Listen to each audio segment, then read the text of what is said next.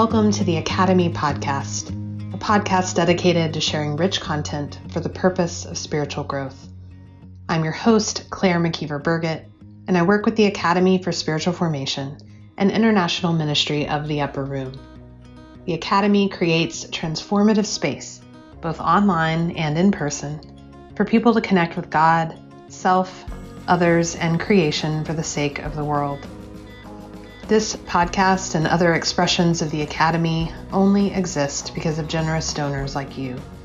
As we begin the new year of 2021, please join our efforts by giving a gift of $25, $50, or any amount to ensure our work continues for many years to come. Visit us at academy.upperroom.org and click the orange donate button in the top right corner of your screen to give a gift today. In today's episode, we're joined by Safiyah Fosua, beloved Academy faculty and one of our four renowned teachers for our new one year online offering, Spiritual Formation in Today's World, that begins February 25th, 2021. Learn more about Safiyah and the other faculty, the curriculum, and the sacred spiritual rhythm that the one year offers by visiting academy.upperroom.org and consulting the online retreats schedule for 2021. Safiyah is a retired professor of spiritual formation at Wesley Seminary at Indiana Wesleyan University and former director of transformational preaching ministries at Discipleship Ministries of the United Methodist Church.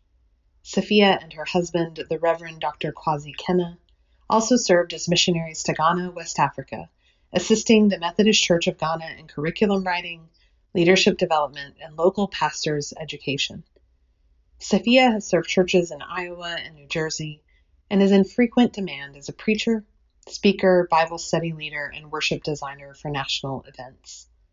In addition to her professional teaching roles, Safiyah and her husband have two adult children and are the proud grandparents of two grandchildren. In spare moments, Safiyah writes prayers and Christian poetry as well as engages the ancient practices of needle crafting, quilting, and batik. My conversation with Safiyah was pure delight, and I'm so excited to get to share it with you in this first month of 2021. Safiyah invites introspection, honor of the past, and hope for the future. Grab a cup of coffee, water, or tea, take a walk in the sunshine, get cozy in whatever way feels best for you, and let yourself listen on, beloveds. Listen deep, listen wide, listen. Safiyah, thank you for joining us for this Academy podcast. It's wonderful to see you and get to spend some time with you this morning. And I always like to start with our guests by asking who and what you come from. And however you want to answer that, we'd love to hear it. Wow. Um, I come from a family um, that has its roots in Oklahoma. And as I shared before we started uh, recording, our, our children and our grandchildren are in Oklahoma. Uh, after, in spite of all of the Methodist wanderings, when they were of age to choose a place to be, they chose to go back to mm. Oklahoma, where the family has roots. Um, my my uh, grandparents um, migrated to Oklahoma in the land run of 1889. They, they, um, their, their families came up from, uh, they, they, were, they were slaves in Virginia. They migrated down to Alabama. So there's a lot of our family members there that I've never met even.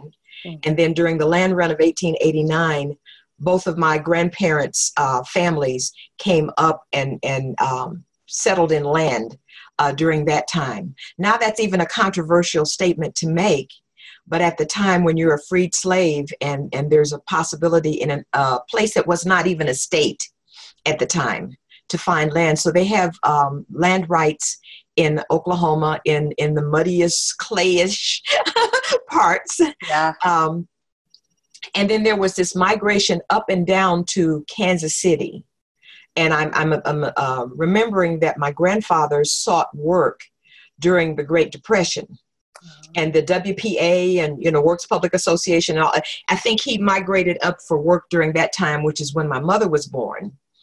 And so we have, I, I claim roots in both Kansas and Oklahoma.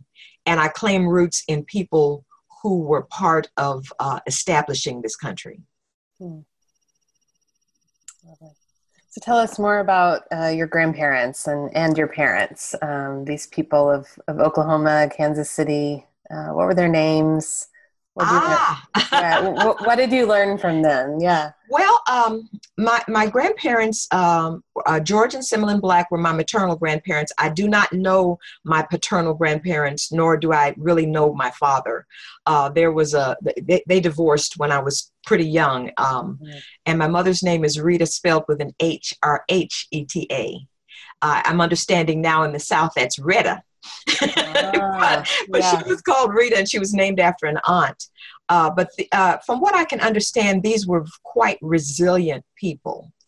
Uh, again, um, my grandfather's father was a teenager during the release of slavery and so uh, had some very teenager young young adult you know somewhere in that that age realm had some very vivid memories of, of, of slavery and emancipation and and struggle and all of that but the thing that that sticks with me most about my family is in spite of the horrific circumstances that they were confronted with they always figured out how to be joyful and to find joy in the Lord. I mean, I mean, God was a very important part of our household. Uh, so, you know, my mother is a, is a young divorced woman, uh, and and we live with my grandparents. And Sundays uh, we kept Sabbath. Hmm. And now, you know, with this with this recurrence of keeping Sabbath, I'm kind of chuckling on the inside because I grew up with with Sabbath keepers. Hmm and and we kept Sabbath, although we did not keep church. There was a church um, disillusionment, um, an estrangement from the church, but not an estrangement from God.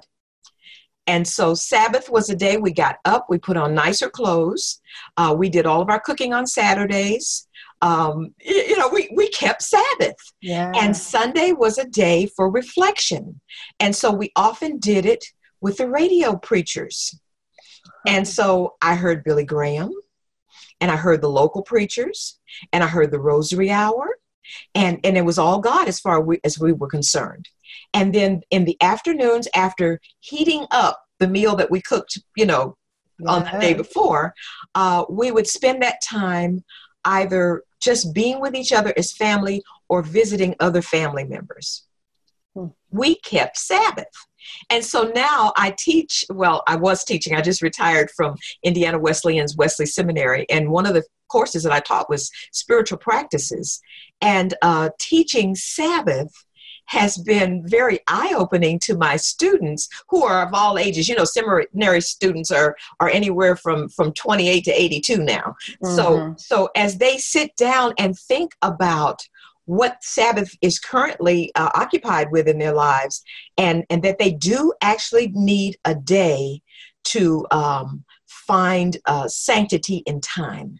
Mm-hmm. And and uh, you know, so sometimes I share my Sabbath memories. But so my, my deepest memories of my uh, family of origin is how they instilled faith in me and a rhythm of life and keeping Sabbath and, and, prayers at night, you know, and all these other things. Uh, so, yeah, so uh, I have very, very strong and fond memories of my family. My mother is still living, and uh, we often sit back and reminisce and chuckle about those times.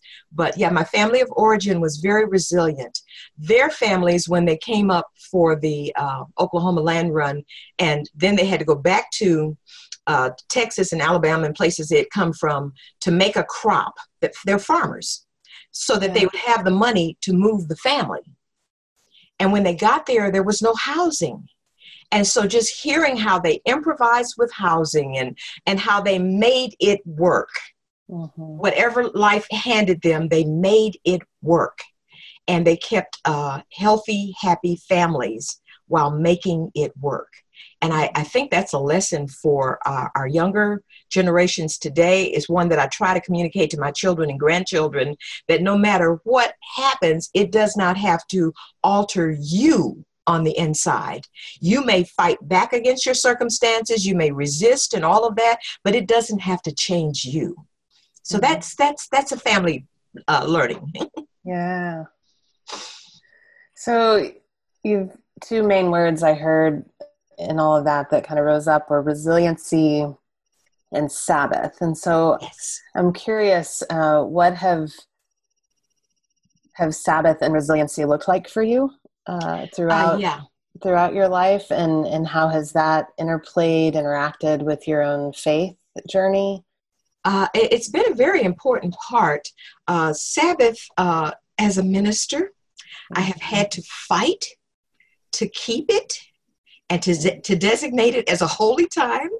It's, it's had to be a movable Sabbath because uh, in one of my parishes, you know, you, you declare a pastor's day off, you know, and uh, intending to keep Sabbath on that, and that would be the day that, that they had to have a funeral because that's the only day the family can get in, or somebody dies, or there's a, a, an amazing car wreck and you've got to go and attend, to, you know. So I've had to keep a movable Sabbath, but to always keep it in my mind uh, working at the board of discipleship uh, before it back before when it was general board of discipleship instead of discipleship ministries mm-hmm. um, it was a little easier to keep sabbath because i had a little more control over my schedule and i was intentional about scheduling in sabbath days um, coming to the university in a in a 12 month university with uh, classes running all the time and on three different cycles and schedules it was harder for me to fight for sabbath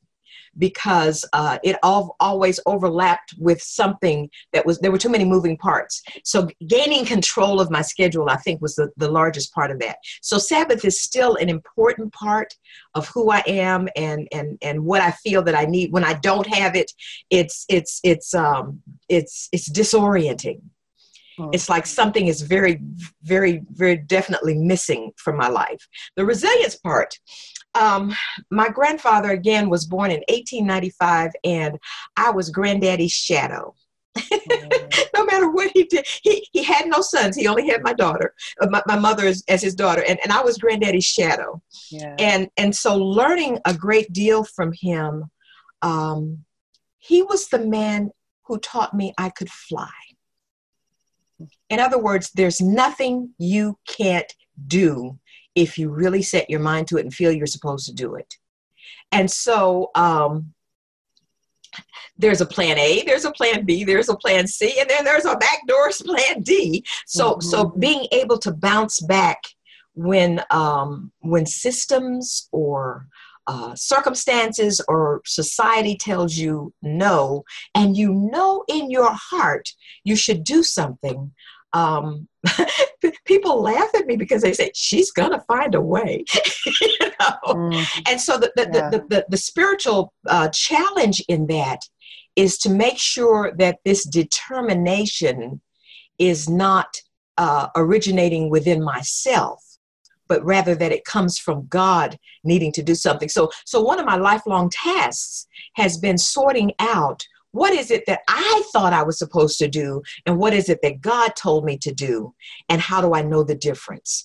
And I think that's where spiritual formation and discernment and all those other things come in so, so uh, definitely because uh, you can, you can force yourself, you can will yourself to do a thing. And then sometimes it's to your detriment. But if God really wanted a thing, then uh, I am committed and willing to stay in the struggle and stay in the in the perseverance until we see God's will through. So that's kind of you know where, where it has, has has interplayed in my life. So I, I like to feel that as I'm approaching seventy, that I'm more on uh, pursuing the things of God more than pursuing the things of Safiyah. you know? Yeah, yeah.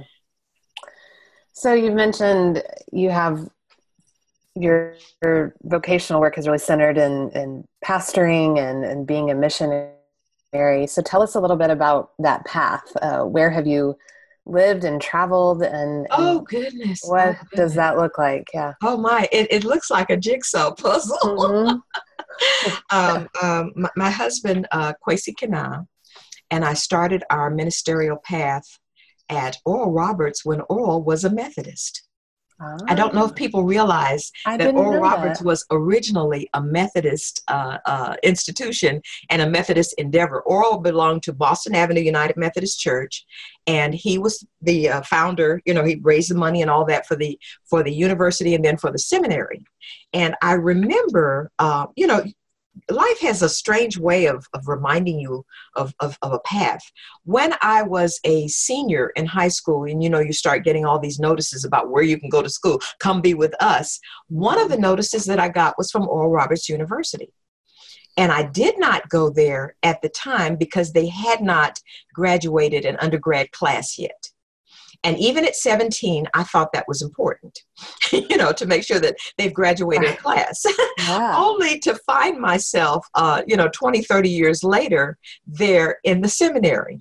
Mm-hmm. After they've more than graduated a class, they had a law school at the time, which went to Regent, and, and Oral was a member of Boston Avenue United Methodist Church. So we were on the university senate at the time that I entered Oral Roberts.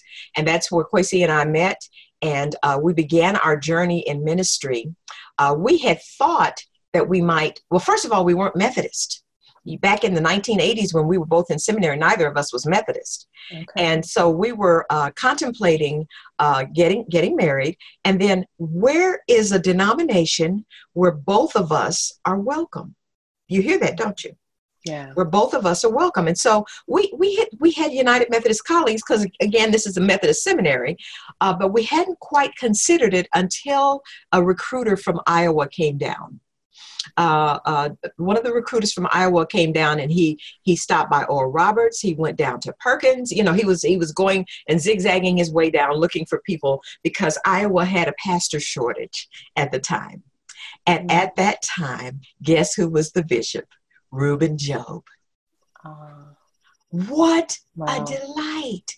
And I, I, so i don't know if the it, it wasn't the job prospect that drew us there. We just felt a very uh, compelling call to, to to meet with the methodists. And so we did and we got along famously and uh, Bishop Job flew us up there for interviews. And, and, and before we graduated, we had appointments.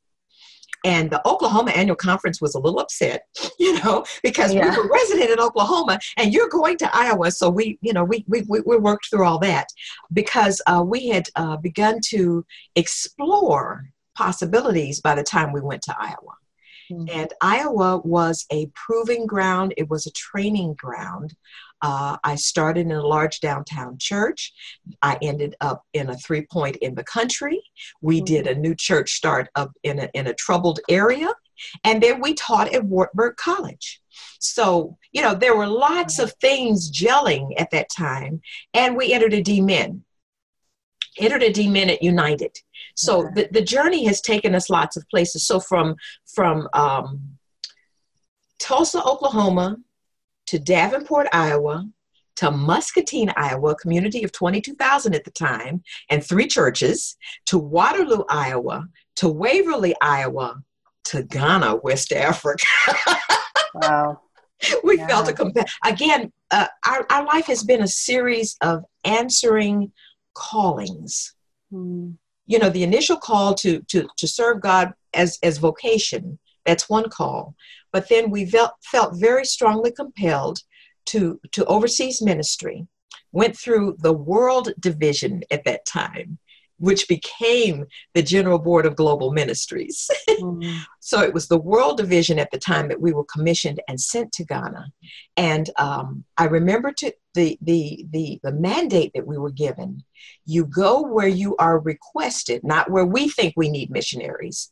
You go where the people request you mm-hmm. and you do what they ask you to do.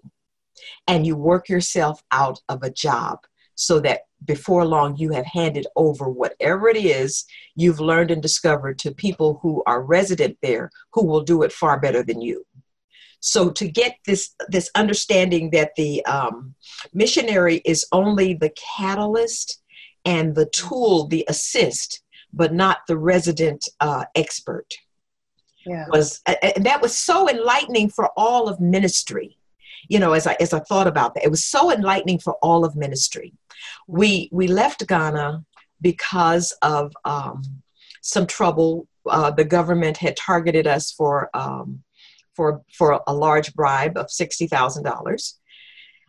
They they made up a tax bill based on mm-hmm. on our missionary salary, and at that time, missionaries were making a thousand and ten dollars per month. you know, so it's like, oh. well, what are you taxing? You know? right. and uh, we we were we were removed by by Global Ministries in a, a, matter of days and have not gone back since. Probably mm-hmm. can't go back, as many missionaries know what that's mm-hmm. like.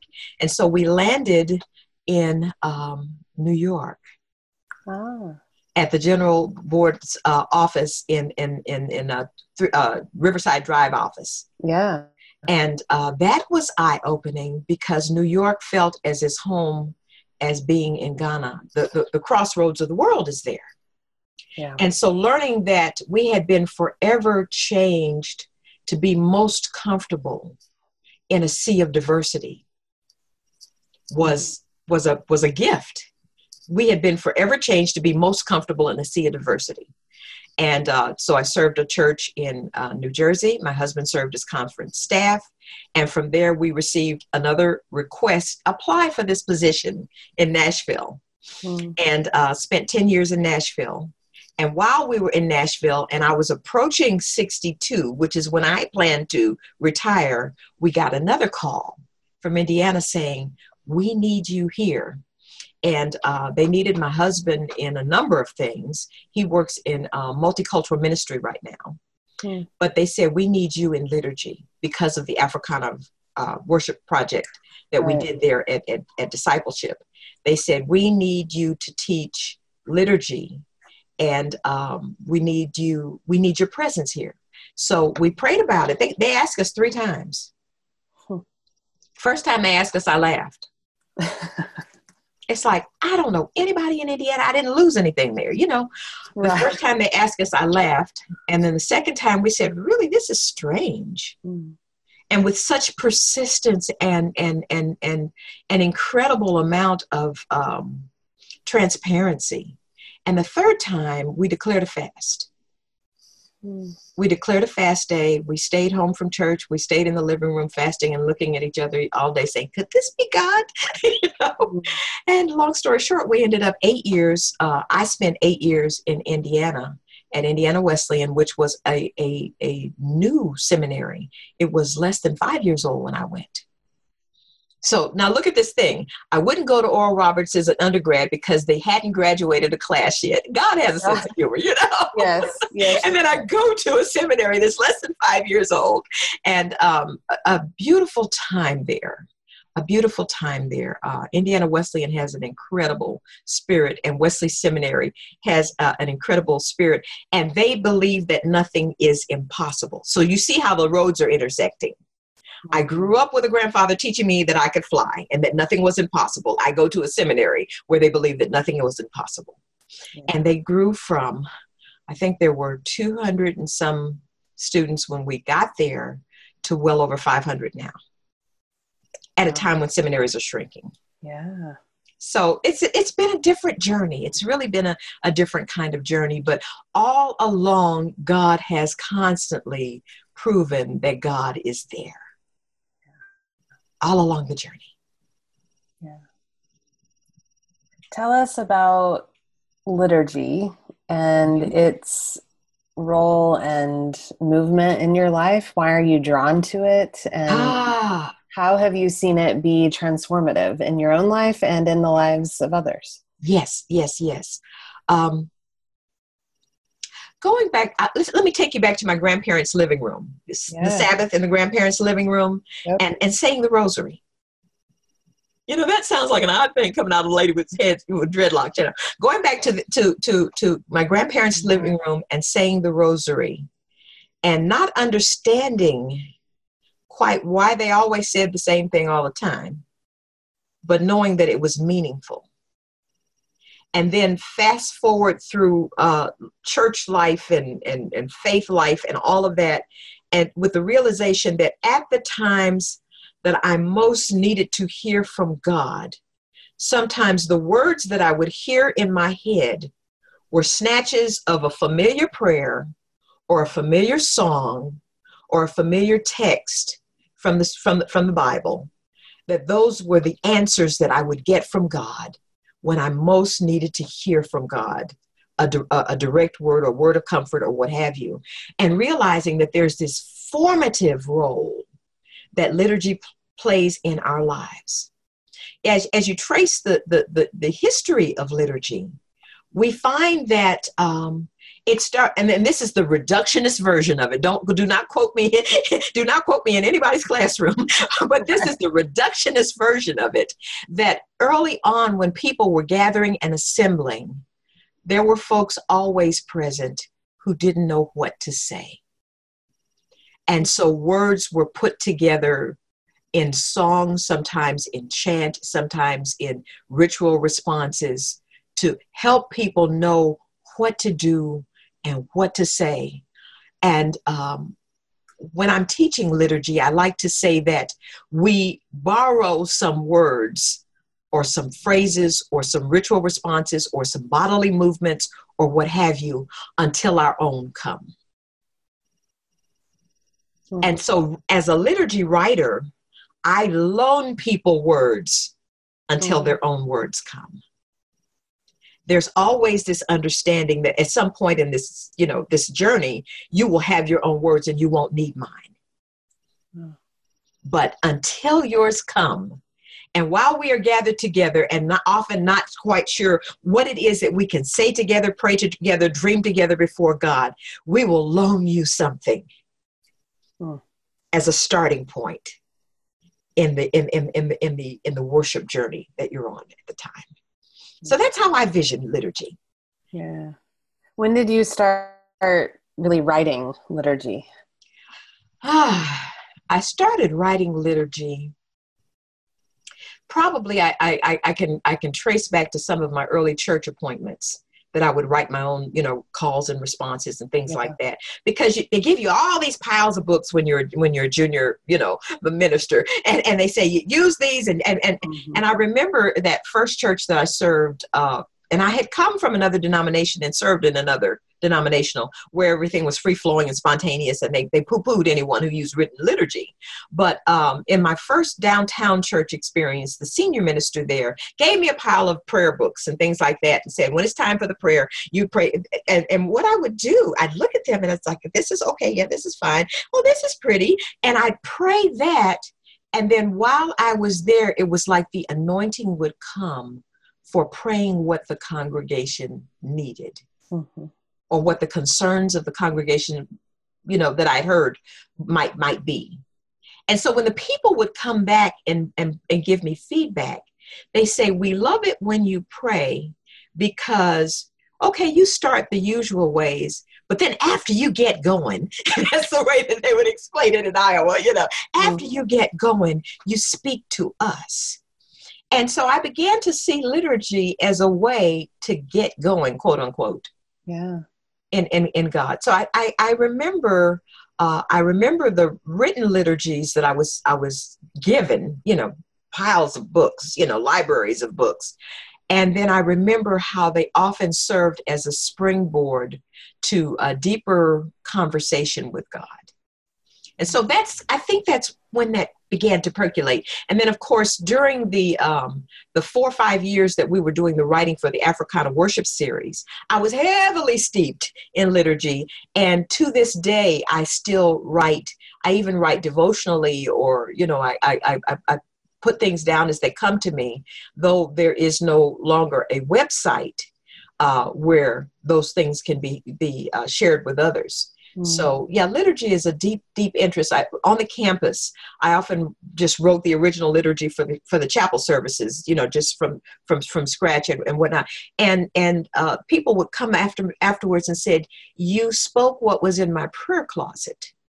And I, I so I believe that there's a work of the Spirit that goes on when you are writing liturgy. That you're a collector, mm-hmm. and you collect the thoughts of the congregation or the aspirations or the woes or the worries or the complaints eh, uh, or the laments and you carry them to God and that there is a response section of liturgy oftentimes where God will speak back to the people. It's almost like the prophets, you know. Sometimes they would say, This is what you have done, people, and then this is what the Lord says. You know, it's it, it's almost a prophetic venture. Um, so so I have a deep, deep interest in liturgy. Yeah. I love that that word collector, and I've often used the word the liturgist as artist. Yes. Um, and so or you know and so i think of all the many ways that that we create art whether it's through dancing or singing or right, right. Quil- quilting or painting you know and so right right my, my undergrad major was english literature ah. and so i i have this temptation sometimes to uh, put together liturgy in in the form of a shape poem yeah you know where the words actually outline and form a shape Mm-hmm. Because I believe that some liturgy is meant to be spoken aloud and others meant to be read in the prayer closet yeah. or in the small group or what have you, that there's a visual experience and a tactile experience with the medium communicating it, whether it be the, the computer screen nowadays or the paper and that uh, these are two different forms just like some sermons are are and, and my training is in preaching you know it's it uh-huh. wasn't in liturgy it was uh-huh. in preaching and some sermons are are are written to be read and some sermons are written to be spoken yeah. And oftentimes people get them mixed up in that, and you put the wrong one in the wrong place, and you've got a problem. you know? But uh, same thing with liturgy. Some liturgy is is meant to be read and not to be spoken in a group you know like a group setting or congregation or what mm-hmm. have you. But this is for the prayer time your your personal devotions for devotional reading or what have you. And so there are times i want the shapes on the page. You know there there is an artistry to it. That and the uh, putting putting the the liturgy in phrases that can be spoken without having to take a breath and gasp for air unsuccessful liturgy is often because it's too wordy it's too long and i don't have time to breathe you know mm-hmm. so putting it in in phrases that cause us to stop and reflect to absorb the words to so the, the layout of liturgy is very very important It's very important to me. And I, I, I think in the presentation of it that uh, it is better received when the people can can can perceive it by sight and not feel challenged or in in uh, inadequate. Yeah. Sometimes they say, "I can't do that." Or overwhelmed. Yeah. Overwhelmed. Overwhelmed. Yes. Yeah. Absolutely. So Tell us a little bit about what it's been like for your mind and your body and your spirit in this uh, very unique time of COVID and this global pandemic. And also, just as in the midst of this, we've uh, awakened or reawakened to the evils of white supremacy and racism. Uh, yeah, tell us about that. What's it been like for you? This has been a very strange time. Mm-hmm. I, I can truly say that um, I'm, I'm very prayerful about everything I see around me. But in my spirit, I am resting in God. That's the only thing I can do right now. Because there are too many um, memories that could um, completely disorient me. I grew up in, in Kansas and Oklahoma, and um, most of my formation, I would say, was happening in Oklahoma, and Oklahoma is really a part of the South. Mm-hmm.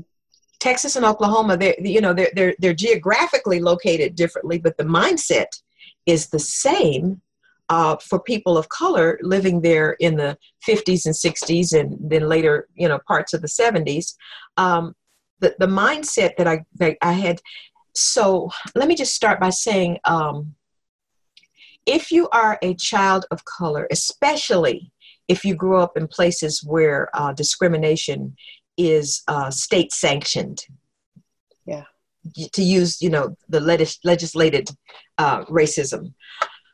You grow up from the time that you have self awareness to have self awareness of uh, danger, restriction, that you are despised, sight unseen, and a whole slew of other thoughts. They just are part of your self awareness. When you, as soon as you become aware of yourself, you become aware that I am so and so and I am black. You know, mm-hmm. mm-hmm. and um, learning to overcome any um, negative stigma that comes externally is is first of all it's a parent's job you know it's a parent's job to teach your children that you are not what they say about you mm-hmm. We do that in bullying even you know even to this day. We, we're doing that with with, with, the bullies in, in schools and, and places. But teaching your child to overcome what is constantly coming at the child is a parent's job. And, and my parents and grandparents did that job well. So now dealing with you know the bombardment stopped a little bit with the, some of the, the legislation but now that everything that had just gone undercover we we in our communities we knew it just went underground. We knew that racism was not conquered. We knew it went underground and put on polite clothing. But to have it come back up in all its ugly glory uh, you you you deal with your own sense of self and self-image and self um, self-assurance in God and and and and in your community and you deal with your own sense of what is right and what is righteous. And I know in my heart that um, well I'll, I'll just say it like this. I'm praying that this time will be different. We were in the streets when i was a child what, part of our teaching in the in the in the public school system, I went to a segregated school because I was forbidden anywhere else, you know. Uh, and, and, part of our teaching in some of our classes in the segregated school system was how to do nonviolent demonstration, how to protect yourself if you are attacked by the police. Now that's a heavy trip for a fifth grader, you know. Yeah. So so knowing uh, right now, my heart is broken because there are kids out in the street and they're not all black and they didn't get the training I got, you know. and so so part of me wants to go out there and, and, embrace them and and help in the movement. And the other parts of me says, no, you your turn here is back on the back back bench praying and um, keeping them before God and keeping their safety before God. But we've done this before. Yeah. So on, on one side, I'm like, here we go again. Mm-hmm. And on the other side, well, could this time be different? This time they haven't come in. They didn't stop. Well, we actually didn't stop last time. It went on for years, you know. Right. But but they have not come in. They have not come in, and I'm just continually holding them before God, their safety, that they don't expose themselves to COVID more because they are out there shouting until they're hoarse. I know some of these young people, and um, knowing their stories and knowing that they experienced the same thing I experienced at the similar age. So, you know, in, in, in, in some settings, we have shared, we've swapped stories, and the stories are the same. So, uh, this is a necessary thing. I am disturbed that the anarchists have taken it as an occasion to go out and just wreak havoc and try to blame the others. I'm very disturbed at that, and I want them arrested. Mm-hmm. But these babies who are out there saying something is not right and we won't be silent until you address it, I, I, I, I, I know that voice. I, w- I was part of them as a child. Mm-hmm. And I know, I know the dangers. I know the anxiety of parents when their children are out there. Will they come home? Will they come home with all their parts? You know, yeah. But um, so so I'm I'm sitting here, kind of um, in in anticipation. It's like, oh God, am I going to be allowed to see the actual change happen? Is that going to happen while I'm alive?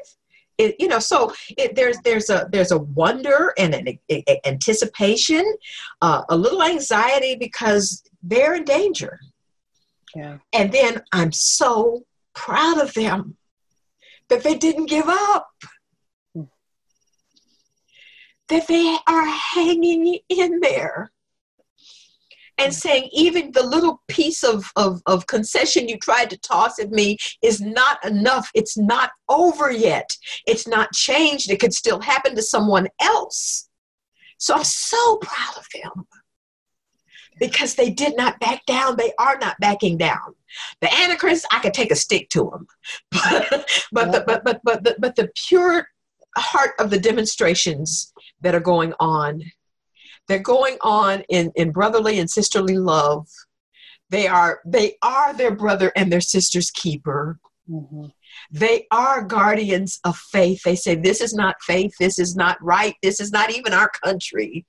This is not our morality. This is wrong. And so, whatever system that they're using that motivates them to be there, I'm proud of them because they actually believe something.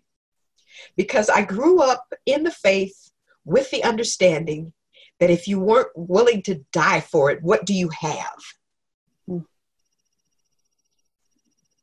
It's not coffee table conversation, it's real faith.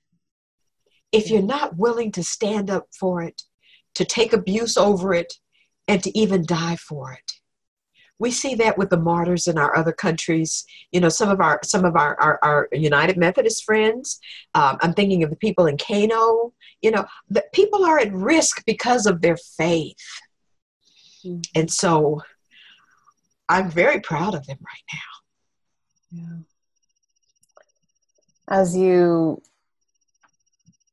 pray and watch uh, and witness, hold vigil. Yeah. Is really how I'm envisioning that. What and who keep you grounded and centered? Uh,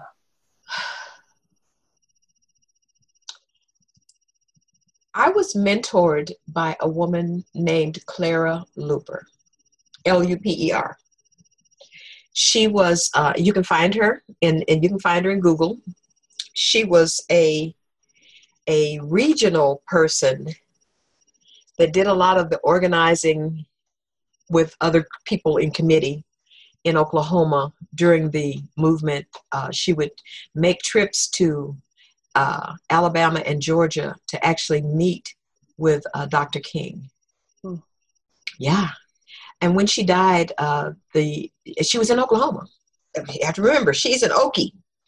And when she died, the New York Times, the Los Angeles Times, and several other national newspapers carried her obit- obituary, which said a lot to me. Um, I was mentored by her as early as the fifth grade. In um, not just technique, it was the reasons why we demonstrate because we know that God did not intend this. I think the biggest mistake that we make in this country is to say that civil rights is a social problem instead of a spiritual problem. Mm. We want to call it a social justice issue and, and push it out of the realm of faith. And she taught us very early on that how we treat one another is a matter of faith. She was a woman of deep spiritual faith. And that was when prayer was still in the school, you know.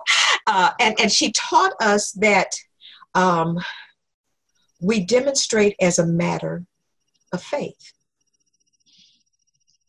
there is a book in spiritual formation, and you know I teach a lot of spiritual formation uh, mm-hmm. uh, in my past life. I taught about eight or nine different spiritual formation courses, you know, and there was one book that I used called Resurrection Song, and uh, there's a chapter in Resurrection Song that points to um, the spirituality of justice. Mm. That we see that as a matter of faith and so it's not convenience. It's not politically nice or whatever. This is a faith issue. If we say we belong to Jesus, and if we believe the texts that tell us there's neither male nor female, slave nor free, Jew nor Greek, but all are one in Christ Jesus, and then we turn around and practice discrimination, we are we are violating the tenets of our faith. And so I'm, I'm held very closely by my firm inner conviction that this is a faith story being played out, even if all of them do not claim our faith. they claim some system of belief that inspires them to stay out in the hot sun and risk COVID and all the other, you know. So this is a faith story playing out in in, in, in Technicolor. you know? Yeah. It's being televised even. Uh, this is a faith story, and for me, it's a matter of faith. Uh, so I'm being held by that. I'm remembering uh, Clara Luper, who's, who invested in me for a number of years. Uh, and because of her, I was persuaded that I could speak publicly because she took she put me in the car with her and took me around as a fifth grader, sixth grader, seventh grader. You know, she took me around. She took me under her wing as one of her own children. She she she you know promised my mother i will keep her safe and i will keep her you know and they they were in covenant with one another for for the raising of me you know and, and so I'm, I'm i'm comforted by that and then i had a family upbringing that was very socially aware of what was going on in our surroundings we did not hide from it and saw it very much as a matter of faith so i am conditioned and i am i am instilled with this understanding that what's going on is a matter of faith and righteousness. And if we're truly going to be a faithful country, we say we're not, you know, we're, we're not saying that we're a Christian nation anyway. You know, we, we've stopped that. We, we did that for a little while, but we're not doing that anymore. But if we're going to say that we're people who are righteous and just, this, mm. this, this is, this is, this is the process we're going to end up going through to get back to if we ever were ever. I don't know that we ever were. So I'm, I'm held by faith. I'm held by faith that this is righteous work. This is godly work that's going on right now. And uh, as, as people of God, as people of faith, this is godly work. So I, I feel like a midwife, you know, waiting for this baby to be born. Mm. And I am I am keeping vigil. And sometimes I intentionally keep vigil with the people who are doing what I really shouldn't do at almost 70, you know. Yeah. so this is the Academy podcast, and I would love for you to share a little bit about how you came to be one of our beloved faculty, and uh, maybe what have you observed about the your academy experience uh, throughout the years, and and why do you keep uh, coming back? Oh, I love the academy. I love the academy, and um, I was in the building with the upper room and with the, the, the offices of the academy. And I don't know how it is that um, I came to be asked to lead uh, more than, I think, in 13 years ago, maybe. Yeah. Mm-hmm. It might be about 13 years ago, I was asked to lead a module.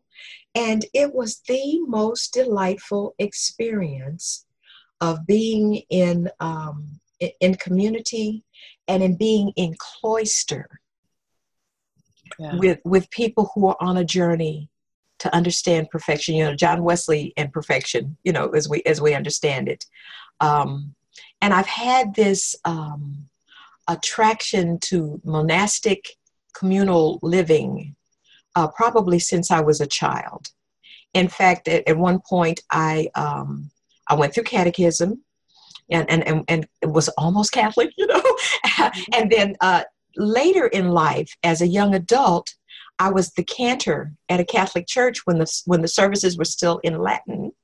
Oh wow! The the priest there um, knew that I was in theater. At that time, I was in theater before I was in ministry, and and he said i would love to help you because uh, I, I, did musical theater. I would love to help you re- rehearse your parts and i said father i can't i can't pay you. I'm, ch- I'm poor as a church mouse you know. And he said no no no. I just want the joy of playing the show tunes you know which i thought was delightful. Mm-hmm. and and I, I insisted no you i can't let you do that. And he said well your payback to me will be to sing for the mass. Uh. and we did that for a year and so I sang in Gregorian for a year. Wow. And had a weekly one on one with one of the priests. You know, how cool is that? so coming to the academy and the rhythm of the academy um, day, okay. I felt like a duck back to the water, you know. Mm-hmm.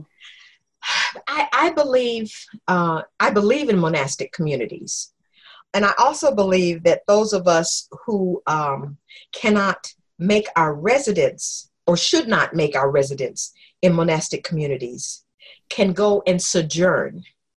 Yeah. And I, I, I use the word sojourn intentionally because I don't think that there's a tourism that works for that. I think we have to abide with one another and feel the rhythms and and and and and and, and go through the, the journey together. It's almost like walking the labyrinth together. And so the I, I love the academy. how do I how, how do I say that? Well, it, it, it's it's a it's a beloved experience, and I'm always delighted when I'm able to come and join uh, because it feels like home. And I think we have many homes in faith. It feels like home, and we meet people who become our kin. Yeah. I think that's the other strength of the academy that you have these uh, groups that stay in touch with one another because um, one of the things that I that I've been you know toying around in my head. I'm just retired, so I'm trying to figure out which of my bucket list uh, projects to tackle 1st Mhm. But we are having problems in this country as an individualistic society, understanding that Christianity calls us to communal concerns. that's right. What is that to do with me? You know, people always want to push it off somewhere else. But we are called to community, and Christianity creates community. It creates new family out of family that did not exist. It, it calls us to experience all, to have all things in common. Does that sound like biblical language to you? And, and, and so having just bits and snatches of that. And I'm praying for the time that the academies can meet in person again because that walking through the day together having all things in common and, and praying prayers together and, and, and hearing instruction together and then even alone to, you know like parallel play with, with young people even alone together when it's time for our for our, our, our, our sacred times there's something formative about that Mhm. I think it teaches us to love our neighbor more deeply just just a thought there but if i think it teaches us to love our neighbor more deeply Yeah.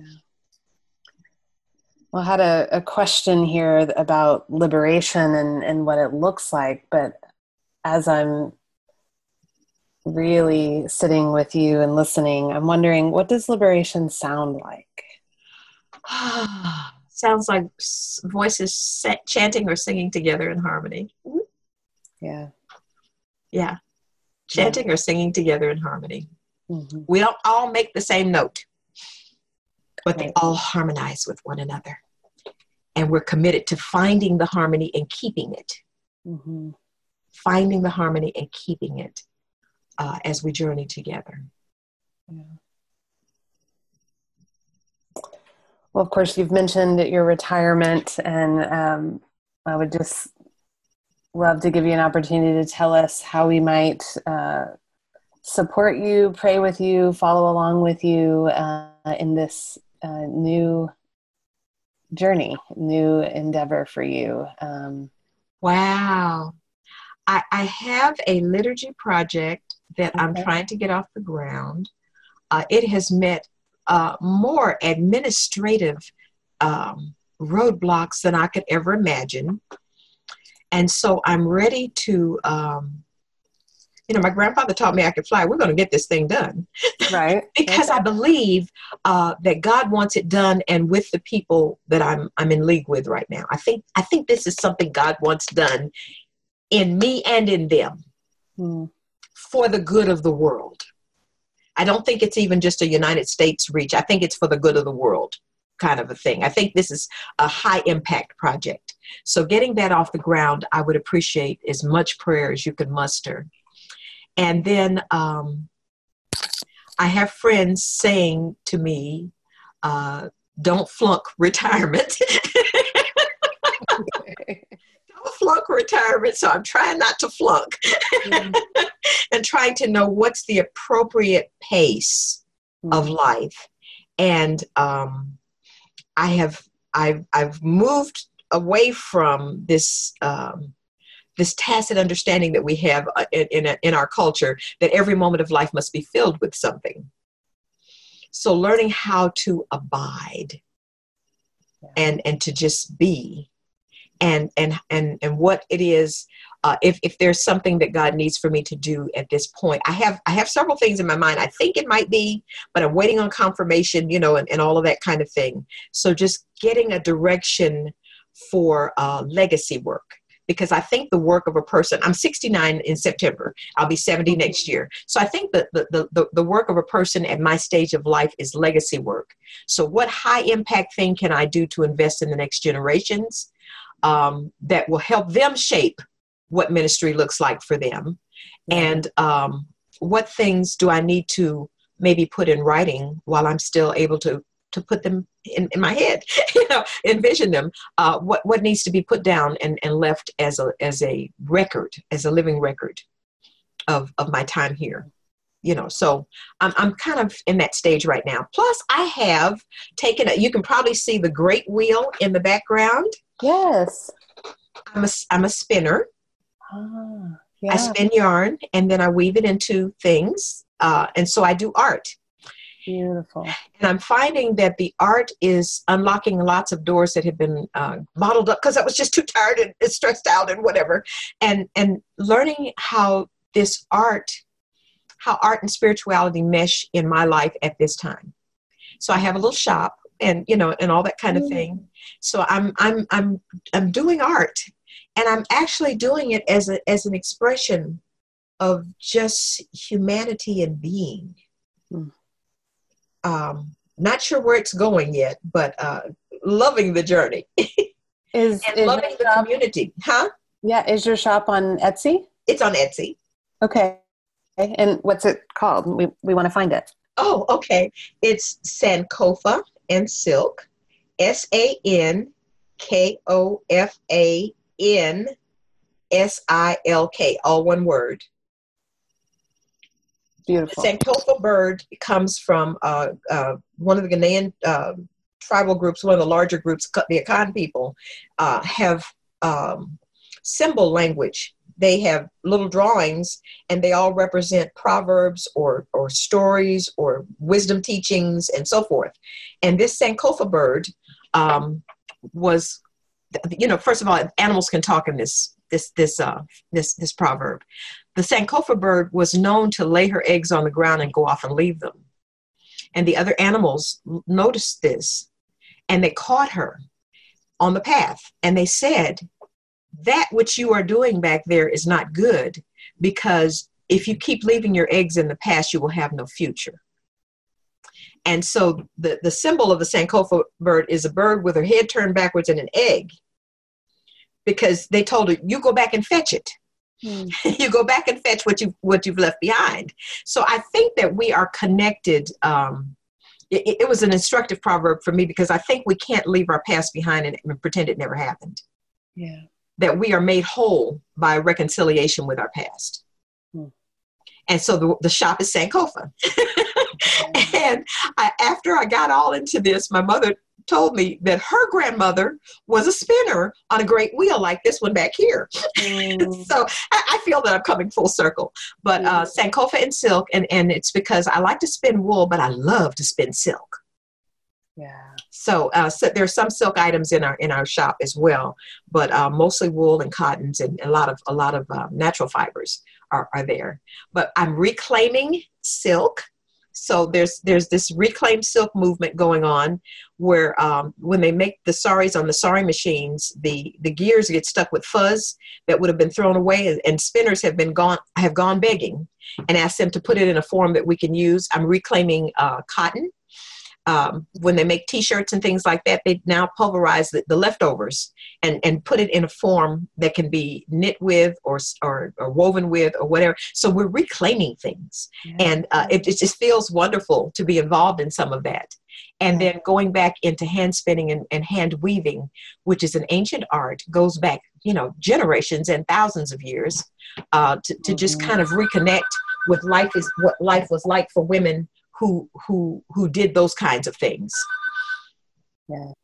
So uh, yeah. that's that's kind of how I'm spending a lot of my spare time right now, just understanding what it means to reconnect with um, what the artisans did and being connected to different communities even in the grand rapids area there are a hundred of us in a guild here who do these kinds of things yeah and women who keep sheep and alpacas.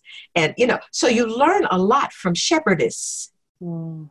the women who keep sheep and alpacas can teach you a lot about life as you're just kind of in community. So just um, finding where do i fit now? What I, what should i be doing?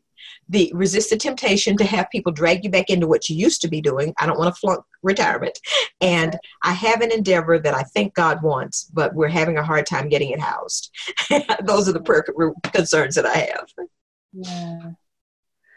Well, thank you, of course, for for being with us, for sharing your wisdom and your passion, your commitment, your story.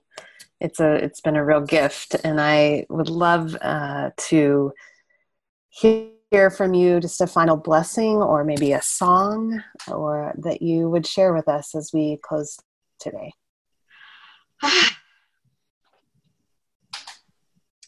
May the Lord bless you as we travel at the end of the age. When this is over, nothing will be as it was before or where it was before. But may you still find sure footing. May you know where true north is. And may you not be disoriented as the world is shaking. And may you be comforted with the assurance that God has said, I am with you always, even at the end of the age. Walk in peace, walk in love, walk in God. Amen.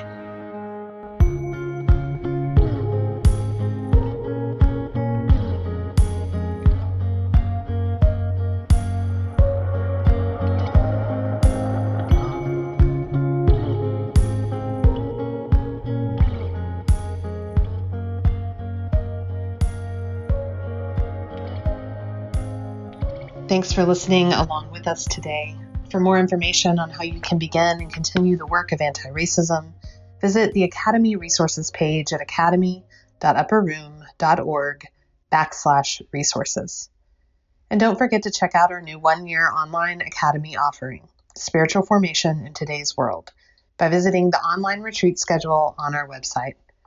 We'd love to welcome you into this new endeavor of spiritual formation online together.